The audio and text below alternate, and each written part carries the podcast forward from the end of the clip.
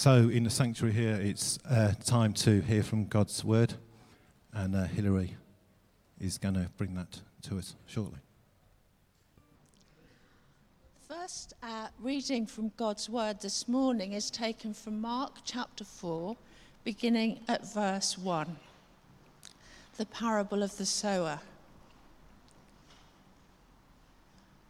On another occasion, Jesus began to teach by the lake. The crowd gathered around him was so large that he got into a boat and sat in it out on the lake, while all the people were along the shore at the water's edge. He taught them many things by parables, and in his teaching, he said, Listen. A farmer went out to sow his seed. As he was scattering the seed, some fell along the path and the birds came and ate it up. Some fell on rocky places where it did not have much soil. It sprang up quickly because the soil was shallow, but when the sun came up, the plants were scorched, and they withered because they had no root. Other seed fell among thorns, which grew up and choked the plants so that they did not bear grain. Still, other seed fell on good soil it came up, grew, and produced a crop multiplying 30, 60, even 100 times. Then Jesus said, He who has ears to hear, let him hear. And the second reading this morning is taken from Colossians, Colossians chapter 3, beginning at verse 12. And this section is on rules for holy living. Therefore, as God's chosen people, holy and dearly loved, clothe yourselves with compassion, kindness, humility, gentleness, and patience. Bear with each other and forgive whatever grievances you may have against one another. Forgive as the Lord forgave you. And over all these virtues, put on love, which binds them all together in perfect unity. Let the peace of Christ rule in your hearts, since as members of one body you were called to peace. And be thankful. Let the word of Christ dwell in you richly as you teach and admonish, admonish one another with all wisdom and as you sing psalms, hymns, and spiritual songs with gratitude in your heart to God. And whatever you do, whether in word or deed, do it all in the name of the Lord Jesus, giving thanks to God the Father through him. Wonderful. Thank you, Hilary, very much indeed. So we have lots of words every day, don't we? We hear lots of words, we say lots of words. Uh, I wonder whether those of you in the congregation might uh, be able to just suggest to me the longest word that you know, and if you're in the chat, maybe just to type in the longest word that you can think of and that can spell. Don't worry if there are any blips on the spelling. But uh, let's see if we can gather together some long words this morning. Uh, anyone like to have a go? Uh, looks as if, Bruce, you're being volunteered. Anti disestablishmentarianism. That sounds pretty good to me. Absolutely. I won't try and repeat that one, but uh, yeah, you all heard it. Yes. Uh, anything else?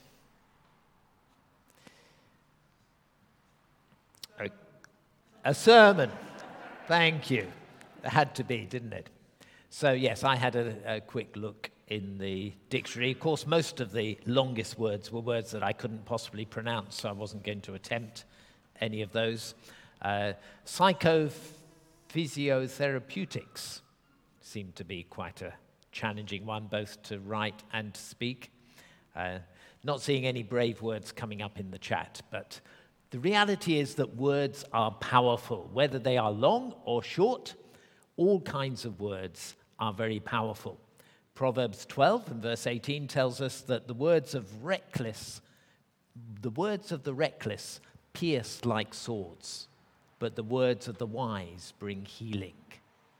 So a word spoken can be incredibly dangerous, dangerous, but it can also be incredibly helpful.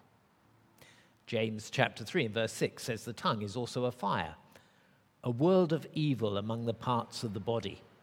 It corrupts the whole body, sets the whole course of one life, one's life on fire, and is itself set on fire by hell. That's strong words, isn't it? About the tongue. Just a, an organ, a part of the body, but actually the power that it has through what it is able to deliver. Speaking the wrong words or failing to speak the right words has huge consequences. Now, we're looking at the moment at these verses in Colossians chapter 3, and those of you who've been following us uh, either at home or here in the building over the last few weeks in August will know that we've been looking quite closely at Colossians 3, verses 12 to 17. And within this passage, there is this wonderful phrase let the word of Christ dwell in you richly. Let the word of Christ dwell in you richly. Teach and admonish one another in all wisdom and with gratitude in your hearts. Sing psalms, hymns, and spiritual songs to God. So that's the little bit of this passage that we're looking at this morning. Let the word of Christ dwell in you richly. So, what is the word of Christ? How do we separate this off from all the many, many words that we hear and that we speak in a given day? Well, actually, there's more than one answer to this. What is the word of Christ? Well, it's not just a simple answer. The word of Christ is the message of salvation. It is the message that Jesus has brought to the whole of mankind embodied, of course, in the person of Jesus himself. In John's gospel, the Word became flesh and dwelt among us. So Jesus is described as the Word, as the one who brings life and light to all mankind.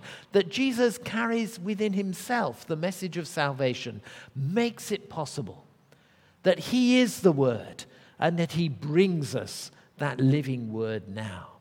He invites us to believe in Him, He invites us to trust Him, He invites us to follow Him. His word is indeed life eternal. So, the word is the message of salvation that comes through Jesus. But of course, the spoken words of Jesus and the accounts of his life, not just that central message of salvation, but all that Jesus did and all that he said, the whole of what his life demonstrated is also gathered into this word of Christ. The stories of how he came alongside those who were hurting, those who were excluded by other people, those who were so locked in their own religious system that they'd inherited that they couldn't actually see that Jesus is indeed God's word to us and God's gift to the world. And there's so much teaching in the four accounts that we have of the life of Jesus, that all of this needs to be gathered up into the word of Christ. But then we say the word of Christ is not just the message that Jesus brings himself. It's not just the accounts that tell us about that message in the four gospels, but actually we have a bigger picture through the whole of Scripture. And the whole of Scripture is gathered into this because it points to Jesus and because it follows on from the life of Jesus to address the circumstances of the early Christians. And so there is a sense in which Scripture as a whole is the word of Christ to us today when it is heard and read and received appropriately. And so, in the midst of so many other words, we today hear the word of Christ the message of salvation, the life and teaching of Jesus, the whole of Scripture stand apart from that huge exchange of words that goes on in ordinary conversation. The word of Christ is something very special. And it's highlighted here in this passage. In this whole passage that talks about how we should live as Christian believers, clothed in the appropriate way, bringing forgiveness and love, knowing God's peace, hearing and receiving the word of Christ. It sits within this picture of Christian living. And there are a few things, particularly about the word of Christ, that I would like to share this morning. And the first is the richness of that word. Let the word of Christ dwell in you richly, says the Apostle Paul. Dwelling in you richly can mean dwelling in you abundantly. It's as if you're soaking the goodness of God from Scripture, feasting on the richness of God's promises. And this is why I chose the story of the sower as part of our Scripture to hear this morning. Because in the story of the sower, we have this amazing parable where the seed was scattered. And it's the only story where Jesus himself gives an explanation as to what it means. That that seed is the word, the word of Christ, that is scattered. Many of you will know the story and how some seed fell on the path and the birds ate it up, and some fell on stony ground and it had no roots, and some fell amongst the thorns and it was choked, and some fell in good soil. I wonder how often do you read a word of scripture and it's there one moment and it's gone the next? How often is the word of Christ scorched by the heat of daily pressures and demands? How often is the word of Christ choked by all the other words that you read or hear in any, any given day. You see, it seems to me that often our lives are like the weeds, like the path, like the stony ground, or they're full of thorns. But they actually need to become a place where the word of Christ grows and expands and puts down roots and bears amazing fruit. And that's what Paul is saying in this appeal to the believers in Colossae. Let the word of Christ dwell in you richly. I was so grateful for the shaping that I had as a teenager in church, with lots of opportunity for Bible study, for discussion, for asking questions, for seeking to understand more about the commitment that I'd already made. And I still have a very well worn, very used Bible, which I was using very much in those years which had lots of pencil markings all over it as I wrote down notes, as I was trying to absorb and soak in what God was saying at that time. That early Bible has notes written all over it. It's sometimes hard to think how you translate that kind of way of soaking and absorbing into the way of life that we have now. But of course, there are lots of different ways in which we can hear and receive and absorb the word of Christ. But the important thing is that it falls into good soil. Doesn't matter whether it comes from a tablet, whether it comes from a phone, what translation it is, of how we use it, it needs to fall into good soil. It needs to have that space to take root and to grow. There is a richness about the word of Christ, which means we can't gloss over Scripture. And we can't gloss over the message of salvation as if it's just a little thing to hear amongst everything else. We've got to let it take root. That is so important. So, these words that the Apostle Paul is writing to the church at Colossae say that let the word of Christ dwell in you richly. Let the word of Christ dwell in you richly. Think of your life as good, fertile soil where the word will take root and make sure that it's not like a path or a stony ground or amongst the thorns. Give space for God's word to grow. But then the passage goes on teach and admonish one another in all wisdom. As if out of receiving and hearing and growing that word of Christ, there's a message then to be shared and to explore together. That's the learning from the word of Christ. And it seems as if the spiritual gift of wisdom is shaped by the greater gift of Scripture. There is a sense here of a Christian community gathered under the word of Christ that is allowing the truth of God's love and life and the gospel of Jesus Christ to shape its character and its being. And a people who are gathered together to teach and admonish one another. So there's an interaction going on here with all wisdom. So there's a spiritual gift that is applied, using that richness of the word of Christ. And that's what we need to do. As a Christian community, we need to think and pray and learn and encourage one another through the word of Christ. It doesn't just mean that you pick a verse here and you pick a verse there, and because it says this here, therefore we believe that something has to be all the time in every place.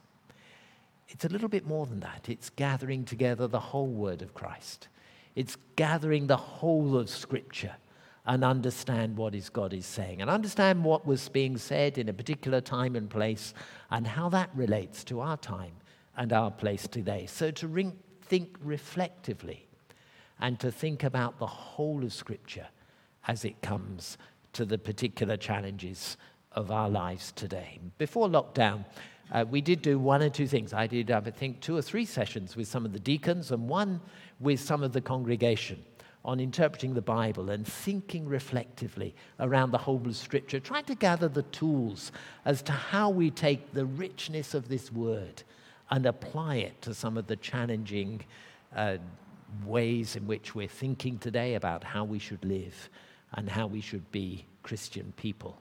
And we need to pick that up and do more of it so that we are together hearing the richness of the word and we are learning from the word of Christ. So the word of Christ grows in your heart, it becomes a tool for your learning, but then also within these words. As well as teaching and admonishing one another in all wisdom also with gratitude in your heart, singing psalms, hymns, and spiritual songs to God. So, actually, this same word of Christ is inspiring our worship. And that's why we're here today. That's why we've come together to acknowledge the goodness of God. Scripture inspires and often provides much of the material for our worship. Now, some interpreters of this uh, passage would suggest that psalms, hymns, and spiritual songs have their own particular definitions, that Psalms, as it was written here, equals the Psalms of the Old Testament, that uh, the hymns equal some of the hymn expressions of the Christian faith that came out in the early life of the church, and the songs are the sort of uh, just the more spontaneous inspirations of the Spirit. Uh, that may indeed be the case, but I don't think we need to be over rigid about this. But psalms, hymns, and spiritual songs gives us the breadth of what there is from the richness of the word of Christ to inspire our singing and our praising. And yes, sometimes we'll use the words of the Hebrew Psalms in the Old Testament. Sometimes we'll use phrases that come from all over the Bible. So many of our songs are full of phrases that are all across the pages of Scripture. And sometimes the Holy Spirit will just inspire you to write something, to sing something, uh, and it's not practiced and it's not organized and it's not all written down, but it's from the heart and it's part an expression of worship to God. Uh, and I think there's such an opportunity to grow in the way in which we express our praise to God, emerging out of the richness of the word of Christ. In John chapter 6, towards the end of the story about the feeding of the 5,000 and the extended uh, discourse that John's gospel provides on that. In verses 67 and 68, there were some people who stopped following Jesus because they were struggling to believe that he was truly the bread of life. And then Jesus said to the 12 disciples, Are you going to do the same? I'll just find the actual words and read them to you because they're very powerful.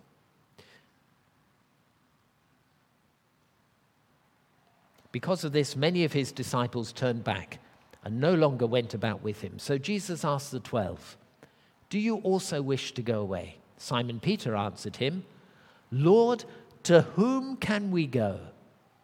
You have the words of eternal life. We have come to believe and know that you are the Holy One of God. Where else can we go? Because Jesus, you have the words of eternal life. And so allow the richness of God's word to really soak into your heart and life today. Allow it to be the basis on which you talk to one another and learn together as together we explore what God is saying about life and about people and about love and about hope. And allow those words to inspire your worship and your praise as those expressions of praise emerge out of the scriptures. When Nicky Gumbel first wrote the Alpha Course and came to the section on how and why should I read the Bible, he told the story of what happened to him on Valentine's night 1974. He'd been to a party, was sitting in his room at college, and his greatest friend, came back with his girlfriend and told him that they'd become Christians.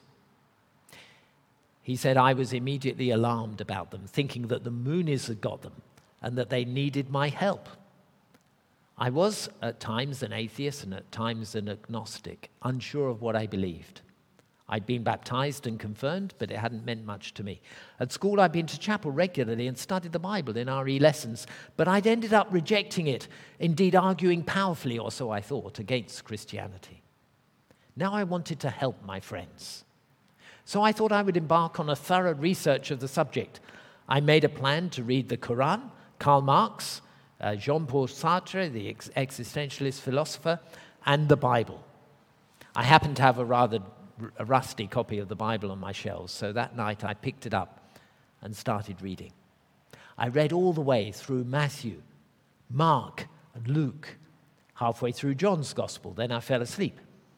Then I woke up and finished John's Gospel and carried on through Acts, Romans, 1 and 2 Corinthians. I was completely gripped by what I read.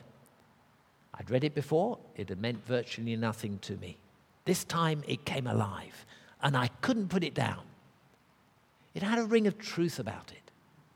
And I knew that as I read it, I had to respond because it spoke so powerfully to me. And very shortly afterwards, I came to put my faith in Jesus Christ. So that's how the author of the Alpha Course became a Christian, and how the word of life came alive to him and started to grow richly as he heard and received that word, and then went on to understand it, to interpret it, to explain it, and to encourage others to do the same. Amid so many other words, today, together we hear the richness of the word of Christ. So let's pray to God to help us to do that, to be in good soil where that word takes root. And as we pray, also to bring to God the concerns that we have for the wider church community and the word around us. And we're going to conclude our prayers with the Lord's Prayer. Those words will come on the screen. We'll use the more contemporary version of the Lord's Prayer after I've led us in other prayers.